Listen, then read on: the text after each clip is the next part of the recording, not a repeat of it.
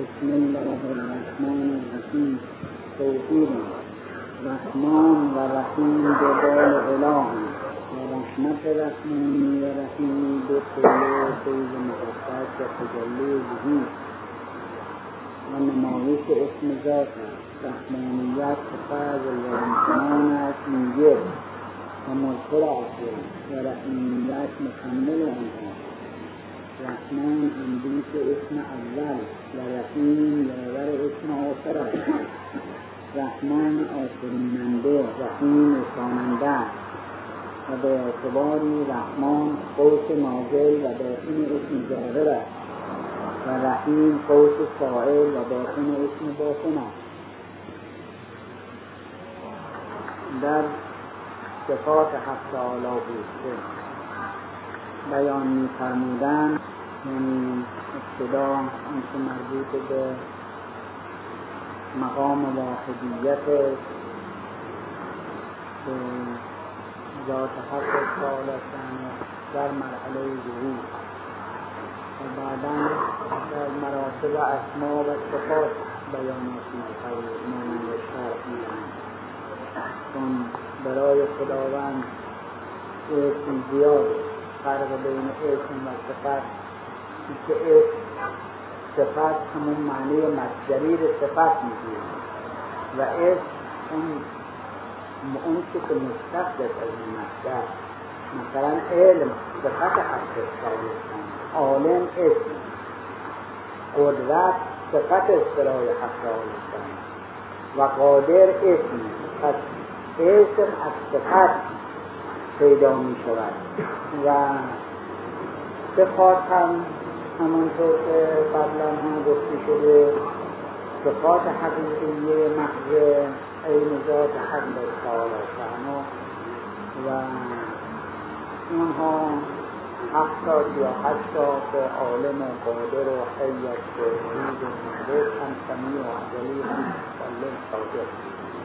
صفات عین ذاتی و اسم هم از همان صفات منتظم.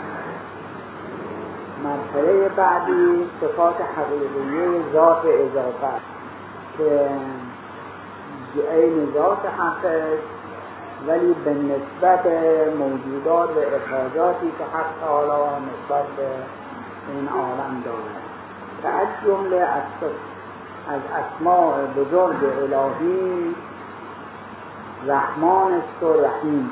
رحمان یعنی خیلی رحم کننده، رحیم هم همینطور.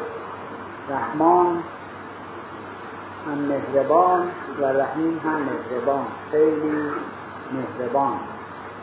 اینها از صفات حق، صفات حقیقیه ذات اضافه. و مشرکین مکه اسم رحمان نداشتند در نامه های خدا، الله داشتند که بسم تفاهمه همیشه می گفتند و پیغمبر در یمامه مشرکین یمامه بن رحمان می گفتند اسم خدا و قریش چون که مشرکین یمامه رحمان می گفتند اونها نمی گفتند و مخالف بودن با این جمعه گفته بودن که در قضیه حدیبیه وقتی صلح شد بین پیغمبر و مشرکین و قرارداد عدم تعرض و متارکه جنگ بسته شد، این جمله در اون اول فرمودن به علی علیه السلام که بنویس. حضرت به اصطلاح امروز یکی می فرمودن، املا می فرمودن و علی می نویس. که اول فرمودن بنویس بسم الله الرحمن الرحیم. همون موقع سلام قریش که از جمله سهیل ابن عمرو که از سلام قریش بودن، ابو سفیان، اینها گفتن نه قریش اینطوری الرحمن خدای یمامه است که همونطوری که ما معمول داریم نمی‌نویسیم، بگو بسم الله، بسم اللهم. حضرت هم خیر خوب حالا الرحمن الرحیم رو نمی‌نویسیم، بسم اللهم، به نام تو ای خدا. و درست هم هست از این جهت. بعدا باز فهمیدن این قرارداد مصالحه بین محمد ابن عبدالله پیغمبر خدا بین رسول الله محمد ابن عبدالله با سران قریش. آهسته شد بگویید همونطور که گفتم ما اهل دل هستیم و در مجلسی که اهل دل باید به سکوت برگزار کرد. صلوات بسیار تو این بارها گفتم، صلوات از خودش از ادعیه بزرگه و از عبادته. گفتن صلوات عبادته، صلوات بر پیغمبر و آل پیغمبر عبادته و از عبادات بزرگ که حتی حضرت رسول صلی الله علیه و آله، این جمله معترضه است که میگم، حضرت رسول صلی الله علیه و آله فرمودند اگر کسی اسم من بشنود و بر من صلوات نفرستد جفا کرده، ظلم کرده نسبت به من، و یعنی من دعا نکنه. همینطور که ما میگیم مرحوم فلان شخص مرحوم میگوییم یا خداوند رحمتش کند، این بالاترین دعا کردن و از همه مسلمین درخواست کرده که او رو دعا کنن، اللهم صل علی محمد و آل محمد، یعنی خدایا درود بفرست و رحمت بفرست بر محمد و بر آل محمد. این باید وظیفه هر مسلمی که حتی در موقعی که مشغول نماز هستند اگر کسی نام اون حضرت رو ببرد حتی در اون موقع بگوید اللهم صل علی محمد و آل محمد، اشکالی ندارد. در قرآن خب میفرماید اون آیه مثلا محمد رسول الله، این به مستحب است که در همون موقع صلوات بفرستد اللهم صل علی محمد و آل محمد، ولی امر نشده که حتما صلوات رو بلند بفرستن. صلوات رو بلند برای موقعی است که شکوه و عظمت جنبه اسلامی پیدا بشود، و الا در یک قضیه‌ای بود حضرت تشریف بردن به جایی و بعد حضرت فرمود الله اکبر، همه بلند گفتن الله اکبر، فرمودن مگر خدا ناشنواست؟ مگر خدا کره که شما اینقدر بلند میگویید؟ اگر شما بلند میگویید برای خداست که خدا میشنود، پس آهسته بگویید، حالا اونها میشنوند. البته در یک مواقعی برای شکوه اسلام صلوات بلند بفرستن، تکبیر بلند بگوین الله اکبر الله اکبر لا اله الا الله، امثال اینها در اون موقع لازم است برای شکوه اسلام و برای اینکه نشون بدهن اجتماع و اتحاد و اتفاق هم بگرده.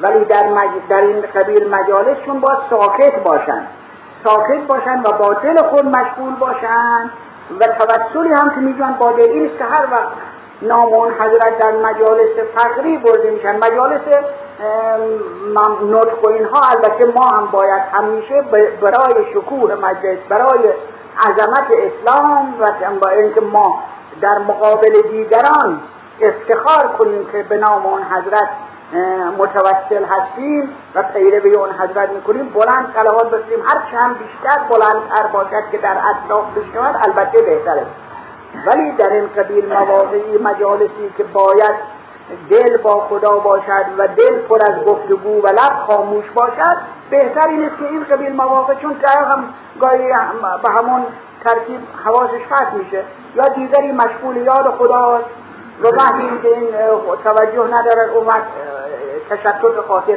براش پیدا میشه، یعنی حواسش پرت میشه، یا گوینده و امثال اینها. این است که همونطور که قبلا عرض کردم در عین این که صلوات از عبادات حساب می شود و باید هم گفته بشود و مخصوصا مؤمن و فقیر که خودش ظاهرا و باطنا بستگی به اونها دارد و بسته به آنها می داند و افتخار می کند به پیروی آنها، باید خب وقتی نام اون حضرت رو می شود صلوات بفرستند. همونطور که در آیات قرآن همونطور که عرض کردم وقتی در بین قرآن اسم حضرت برده می شود خب مستحب است که صلواتم بفرستن، بگویم همونطور که در اون آیه هست ما کان محمد ابا احد من رجالکم، خب صلوات بفرستن اللهم صل علی محمد و آل محمد با خودش یا به همین طور آهسته بلندتر، ولی در این حال لازم نیست حتما بلند صلوات بفرستن مگر در همون مجامع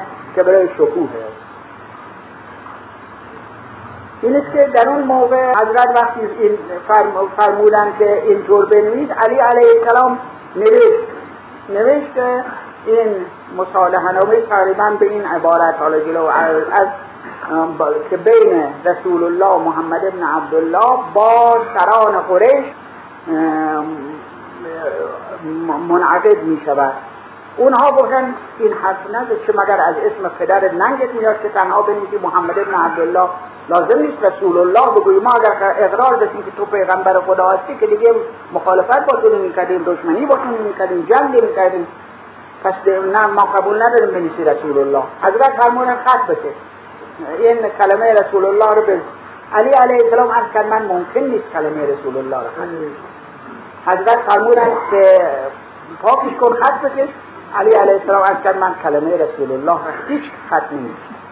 بالاخره خودشون گرفتن قلم را از علی گرفتن و رویش خط کشیدن، روی رسول الله را حضرت خط کشیدن و فرمودن همین قضیه برای تو هم پیش خواهد آمد.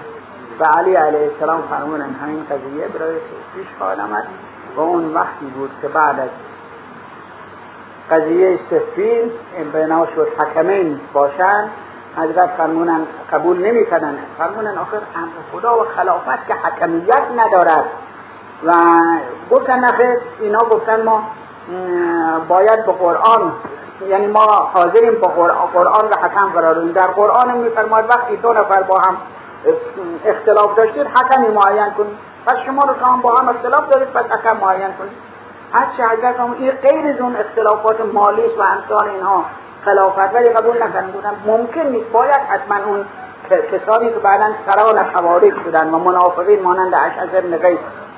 حضرت فرمود خیلی خوب عبدالله عباس. گفتن نه خیر، عبدالله عباس پسر عموده قطعا طرف تو رو خواهد گرفت و ما راضی نیستیم یک نفر بی‌طرف نیست. و ابو موسی اشعری آدم مقدسی، نمازگزاری، زاهدی، خیلی مقدسه و اون رو حضرت هم اون بلد نیست، اون نمیتواند. گفتن ممکن نیست باید حتما ابو موسی باشد. اومد در قرارداد که نوشتن به عنوان اینکه او را حکم قرار بدهند، فرمودن از علی عبدالله عباس فرمودن بنویس که امیرالمومنین علی بن ابی طالب باشن و را حکم قرار بگین. عبارت تقریبا اونها بودن ما اگر تو را امیرالمومنین میدانستیم که مخالفت با تو نمی‌کردیم و نخیر حاضر نیستیم که کلمه امیرالمومنین. حضرت اومد فرمودن صدقت ما امی رسول الله یا صدق اخی رسول الله، عمو پسر عموی من و برادر من رسول خداست راست فرمود. عرض کردن چیه قضیه؟ فرمود که اون روز حدیبیه به من هم فرمود برای تو هم این روزی پیش خواهد آمد. حضرت فرمود کلمه امیرالمومنین را خط بکش. از عبدالله عباس گفت ممکن نیست من خط بکشم. همونطوری که علی علیه السلام قبول نکرد که رسول الله را خط بکشد، عبدالله عباس هم قبول نکرد که کلمه امیرالمومنین را بردارد. این خود حضرت خط کشیده. مقصود اینکه الرحمن، صحبت الرحمن بود و الرحیم. رحمان در اونجا مورد مخالفت، کلمه رحمان مورد مخالفت مشرکین و قریش واقع شد و این کلمه ای بود که در یمامه به نام خدا رو میگفتن رحمان. از این جهت در اون آیه شریفه میفرماید به این که قل الله او الرحمن ایما تدعو فله الاسماء الحسنی. بگو اونها که کلمه الله رو بگویید یا کلمه الرحمن رو بگویید، هر کدام رو بخوانید و خدا رو بخوانید اسماء و حسنا زیاد دارند که رحمان و الله هر دو اسم خوب از اسماء خدایی خداوند اسمون تا الله اسم جامع که جامع جمعی صفات کمالیت و الرحمن یکی از صفات حقیقیه ذات اضافه. رحمان یعنی بسیار مهربان، رحیم هم همینطور. و این میفرمان حکم دو بال هستن برای کلمه الله و دو تا صفتی هستن که اضافه می شود به موجودات، رحمت رحمانی و رحیمی. چون اصطلاحی باز عرفا دارن که شیخ محی الدین هم بیان کرده از فیض اقدس میگوین و فیض مقدس. فیض اقدس یعنی همون ظهور حق تعالی و جلوه حق تعالی با جلوه اسماعی ظهور کرد بر اعیان ممکنات. این فیض اقدس میگوید. و بعد حقیقت تجلی در عالم مشیت، یعنی درجه پایین‌تر که خاص او نسبت به خلقت موجودات اون را عالم مشیت میگویند. عالم مشیت به اصطلاح شیخ محیطدین میگوید فیض مقدس، اون بالا فیض اقدس بالاتر، درجه بالاتر، و بعدش فیض مقدس، فیضی که از طرف حق تعالی، خود فیض مقدس از شمائل و کثرات و امکانات و استعدادات، ولی افاضه میکند همون تجلی او مانند نور آفتاب که وقتی به زمین میتابد خود نور پاکه، اما به زمین میتابد اقسام مختلف و الوان مختلفه پیدا میشود. فیض مقدس هم نسبت به موجودات همینطوره. اون وقت قوس نزول داریم و قوس صعود. قوس نزول یعنی همون فیض حق تعالی، همونطور که گفتیم فیض حق تعالی تنزل میکند در قوس نزول، یعنی اون دا تشبیه به دایره که بکنیم از طرف از عالم بالا نقطه اولیه که الزام حق و فیض مقدس حق باشد تجلی میکند بر عالم عقول و نفوس یا جبروت و ملکوت، ملکوت علوی، ملکوت سفلی، نفوس کلیه، نفوس جزئیه، عالم مثال و عالم ناسوت، تا آخر مرحله تنزل ایرفوت نزول می‌بند. و اون چه که در اینجا فیضی افاضه می شود به موجودات در عالم نزول، در قوس نزول، اون رحمت رحمانی می گیرند که جنبه ایجاد باشد و موجده، یعنی اون چه که برای وجود ظاهر ایجاد و رسیدن به اون کمال موجود لازمه، اون به رحمت رحمانیه و تجلی ظهوری نسبت به این عالم که نمایش حق تعالی، جلوه حق تعالی در این عالم در مراتب نزول، و رحمت رحیمی در قوس صعوده، یعنی وقتی به عالم بالا میروند قوس صعود برای همه نیست، رحمت رحیمی برای همه نیست، رحمت رحیمی برای اون اشخاصی که در مقام سلوک واقع شده باشند و طالب الله باشند و قدم بزنند به سوی عالم بالا در قوس صعود، اون بعد رحمت رحیمی است که شامل حال اونهاست.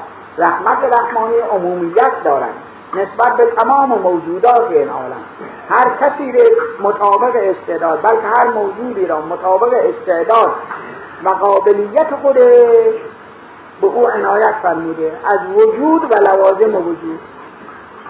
بشر احتیاج به خوراک دارد، احتیاج به لباس دارد، احتیاج به مکان دارد، راه نشون دارد، عقل داده و راه نشون داده که همه چیز را پیدا بکند، پس به او روزی دارد، روزی دهنده. خلاصه رحمان روزی دهنده است. حیوانات همینطور، گیاه، نباتات، اون خوراکی که برای انسان هست که خوراک نبات نیست، یعنی همون به نبات نمیدهد، باز خوراک دیگری است مال نبات، خوراکش خب تقویت کردن اون زمین است، آبیاری کردن است و امثال اینها خوراک رو هر کسی رو موجودی رو هر شیئی رو مطابق استعداد و خرافور حال خودش به او عنایت فرموده و روزی داده و خوراک داده. این رحمت رحمانیت. اما از اینجا به بالا هر کسی، هر شیئی، بلکه هر کسی، هر فردی از افراد انسان اون لیاقت ندارد که مشمول رحمت رحیمیه واقع بشود و رحمت رحیمیه شامل حال او بشود. رحمت رحیمیه به اصطلاح متکلمین و به اصطلاح شرع، رحمت رحمانی همون جنبه اسرافیلی و میکائیلی. اسرافیل اون روزی دهنده، یعنی اسرافیل جان دهنده است، اون قوه که حیات میدهد، و میکائیل همون قوه‌ای که روزی میدهد. این دو تا مظهر رحمت رحمانی هستند. رحمت رحیمی مربوط به جبرئیل است، چون جبرئیل مربی صالحین الله، مربی و اونها رو به مقام خودشون میرساند و کمک میکند در قوس صعود از این عالم، از این عالم ناسود همینطور ترقی میدهد اونها رو تا به عالم بالا میرسد، که تا به جایی میرسد که دیگه مقام علویت و محمدیت صلی الله علیه و آله که اینها دیگه آخرین مقام بشریت، آخرین مقام بشریت هستن که جبرئیل هم در اونجا دیگه کمیتش لنگ داره و بالاتر استاد جبرئیل هستن. این رحمت رحیمی که در قوس صعوده. به عبارت اخرى میفرد اگر رحمان چون سه صفت، چهار اسم بزرگ برای حق تعالی هست، چهار صفت که در اینجا در قرآن مجید میفرماید، میفرماید هو الاول و الاخر و الظاهر و الباطن، یعنی خداست اول، خداست آخر، خداست ظاهر، خداست باطن، پس چیز دیگه نمون، یعنی هر چیزی یا ظاهرش یا باطن، ظاهر اوست، باطن اوست، اول اوست، آخر اوست. اومد رحمان چیه؟ مظهر اولیته، چون از اونجا شروع می شود و اینجا شروع می شود و رزق و روزی داده می شود تا به این عالم می رسد، پس مظهر اولیته. در عالم صعود رو به بالا می روند، رو به بالا می روند و رو به مقام خودش می روند، معادش و آخرش، چون که رو به آخر می روند، رو به مظهر می روند، پس او آخر. رحمت رحیمی هم نام یعنی هم ردیف و یاور اسم آخره، رحمت رحمانی اسم اول و رحمت رحیمی اسم آخر. و یا این که به عبارت اخرى رحمت رحمانی در قوس نزولش و باطنش کلمه ظاهره، چون یکی از اسماء حق تعالی از ظاهر و الظاهر و الباطن، اومد ظاهر باطن حقیقی این کلمه چیه؟ همون رحمانیتی که فیضی است که حق تعالی میدهد. پس رحمان مسابق با ظاهر میشود و رحیم اون مراتب باطنی و از عالم بالا و عالم قوس صعود است، پس مطابق با باطن میشود. بنابراین رحمان مسابق با اولش و ظاهر و رحیم مسابقش با آخر و باطن. این است که بعد از اسم الله در واقع رحمان و رحیم جامعیت داره. درسته، اسم العلی هم مقام بلندی و هو العلی العظیم، چون الله با العلی یکیست. در واقع الله اون وجهه، اون که وجهی که الالخیر هست نام الله، اون وجهی که الظاهر هست به نام العلی. به عبارت اخرى الله مظهرش عرشه و العلی مظهرش کرسی، و از این جهت اون هم اسم بسیار بزرگی، ولی اون که نسبت به موجودات و نسبت به این عالم و افاضه با این عالم بسیار بزرگه، رحمانش و رحیم که گفتیم رحمان مساوق است با دو اسم اول و ظاهر و رحیم هم مساوق با دو اسم آخر و باطن. توحید تن آیه جان و جان نمونه جانان است و موجودات ظهورات رحمت رحمان و رحمان جلوه نفس الرحمان و او نمایش دهنده اعیان و اعیان ملابس اسماء و اسماء نمایش واحدیت و اون تفصیل احدیت ذات است. باطن و ظاهر مقابلند، اما تقابل جان و تن جان و تن چون متفق نمایند اما واحد باشند. کل یومین هو فی شان، هر آن در زمان و مکان و غیر و شهادت به لباسی جلوه دارد، چون ظهورات نفس شده است. در این عالم خب تن از این عالم است، بدن انسان از این عالم است و از عالم ناسور، از عالم ماده و طبیعت، ولی روح از این عالم نیست، به دلیل اینکه ما هر چیز جستجو بکنیم و کنجکاوی بکنیم، حتی شیارهایی را که در مغز هست یا اون دهلیزهای قلب را، تمام اون قسمت ها را بشکافیم و جستجو بکنیم و تجزیه و تشریح بکنیم، اصلا جانی پیدا نمیشه، چیز مخصوصی که جان درو باشد، ولی در این حال میتوانیم منکر جان بشویم، نمیشود منکر جان شد، با اینکه در هر جای بدن که بگردیم اصلا جانی پیدا نیست، ولی در این حال غیر از جان چیزی دیگری هست، به دلیل اون که این بدن وقتی که مرد یعنی چه؟ یعنی جان رفت، اومد چه می شود؟ او رو نمیگن بدن، او رو میگن جسد، یعنی تن بیروح، تنی که هیچ اثر جانی درش نیست، نه حرکت می کند، نه احساس دارد، نه قوا دارد، هیچ چی ندارد. با اون حیوان دیگری که به ظاهر مرده باشد هیچ فرقی ندارد، یا با جماد فرقی ندارد. پس اون که سیر حرکت میداد چه بود؟ اون جان بود. به قضیه اون اعرابی بارش به شطور بسته بود و در مسافرت بود، بین راه شطورش مرد، این بارش رو برداشت و بعد گفت ای شطور، پاهای تو که همون پاهای، دست و پای تو همون هست، پشت تو هم که همون پشته، چشم تو هم که همون. پس اون که این بارها رو حرکت میداد چه بود؟ که تو حالا نمیتونی حرکت بدی. اون که این بارها رو حرکت میداد چه بود؟ یعنی جان بود.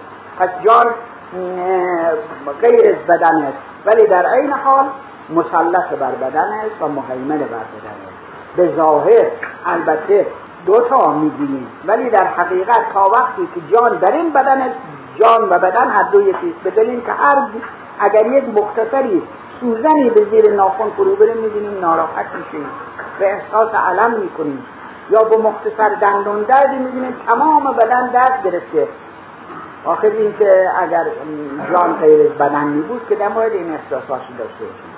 پس جان تا وقتی در این عالم است و تا وقتی در بدنش عین اوست، در واقع عین او که نیست ولی مسلط بر اوست، مسلط است و در همه جا اثر مال اوست، اثر مال تن نیست، یا حتی عمل انعکاسی که اصطلاح روانشناسی هست. در خواب حتی یک بعضها هستن که خیلی خوابشون سبکه، انگشتی رو پاشون میزن یک مسئله که خود میکنه در صورت خوابش. این چه بود؟ این جانش بیداره، این میره و به عمل انعکاسی به مخ کوچه و در اونجا بر میگردد و اعصاب و تکون میخورد، عمل میکند جان به این که پاس به حرکت بده، پاس به تکون بده که مانع از اون احساس، یعنی مانع از اون تماسی که شرعت باید. پس در این حال که یکیست باز هم جدا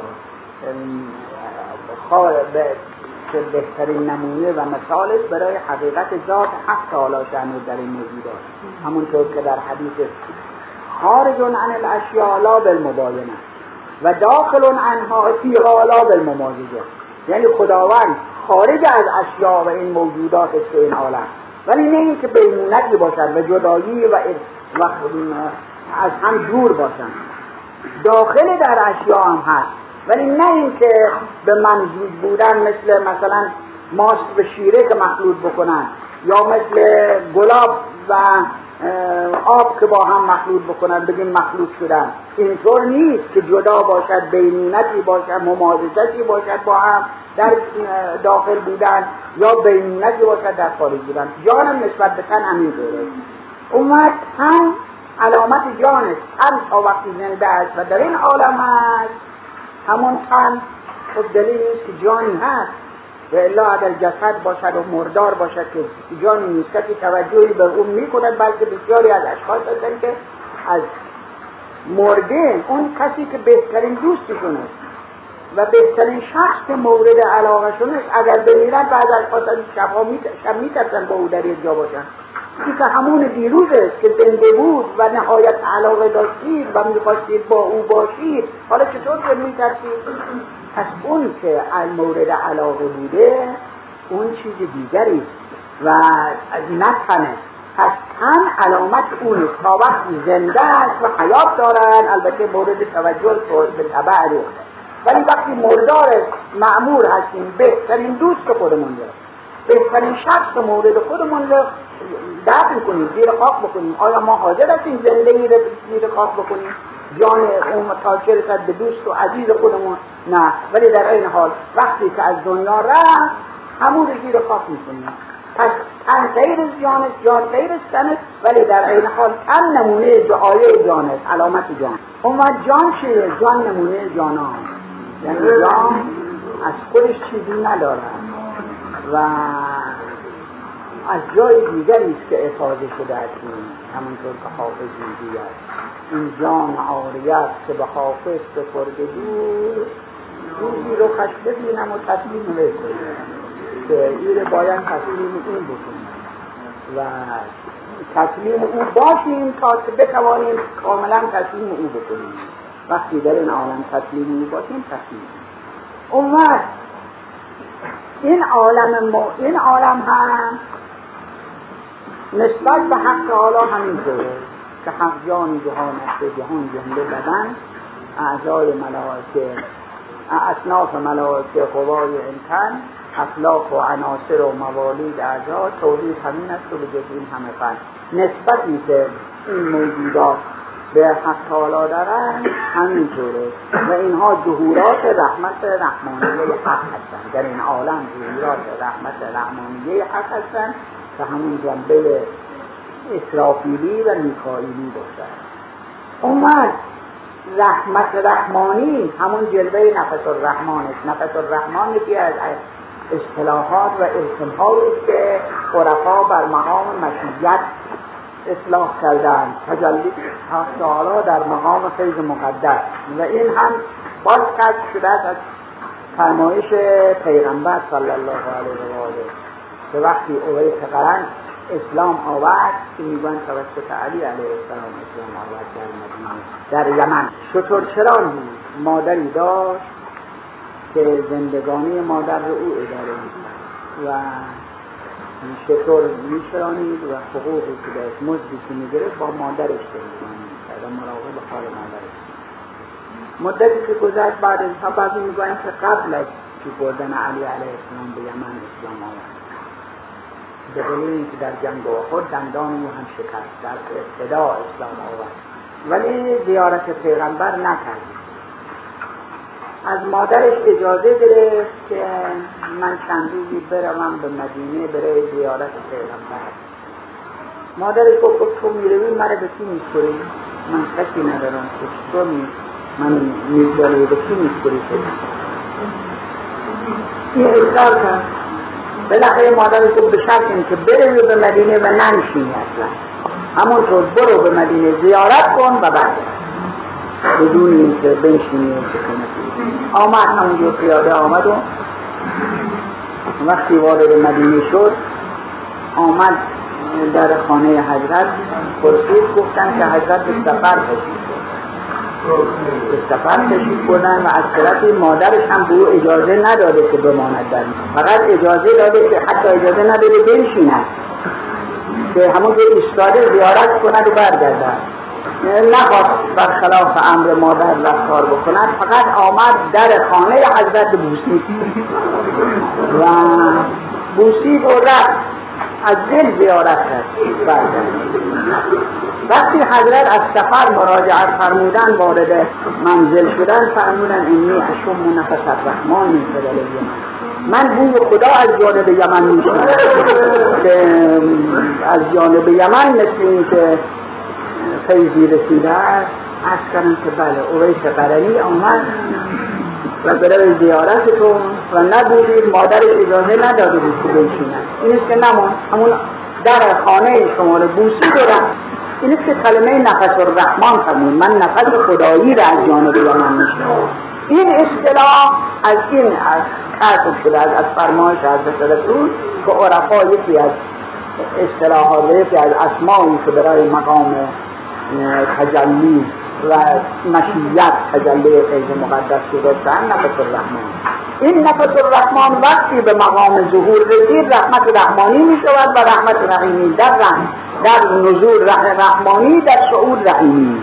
اینیست که میفهمان رحمان جلوه نفس الرحمن، همین نفس الرحمن است که مقام مشیت و مقام فیض مقدس است که اعیان ممکنات به جلوه می کند، بر اعیان ممکنات و استعدادات به منشأ ظهور می رسد و این آنم. پس همون نفس الرحمن نمایش اعیان موجودات است. اومد اعیان چیه؟ اعیان همون ظهورات اسما هستن، اعیان موجودات برای اینکه در اخبار هم بسیرد و عرفا هم میگویند به این که هر یک از موجودات مسئله یکی از اسمهای حق را هستن و مظاهر، یعنی اینها اسم یعنی اون اسمایی که برای حق هست، اسمای بلاواسطه، اینها هم اسم هستن برای اون حق.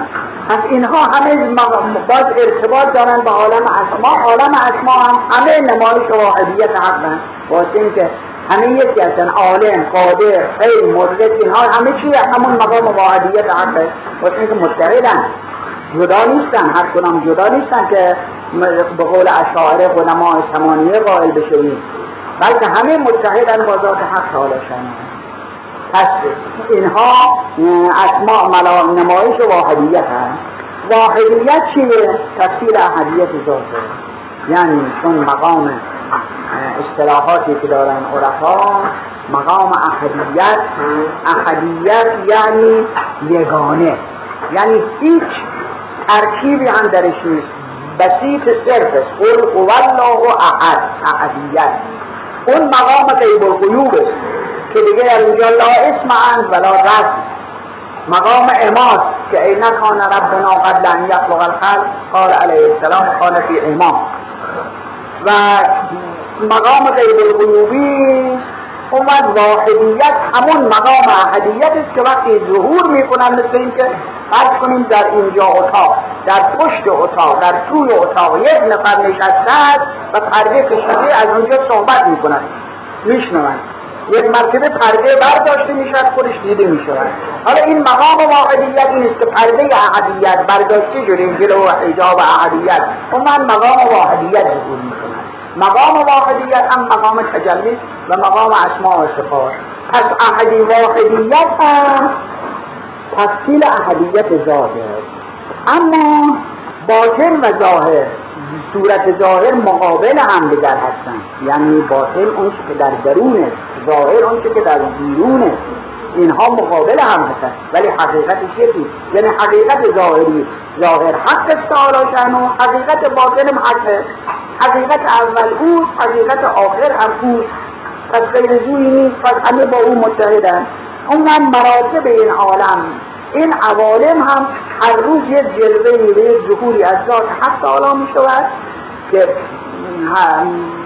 کل یومین هو فی شان، یعنی هر روزی در یک شأنی از عالم، یعنی لا تکرار تجلی، درسته در اون عالم تجلی او، ولی اینها سریان دارد حرکت موجودات و هر کدام یک استعدادی دارن تا در وقت در مقابل او که واقع شدن بروز تجلی او میشوند.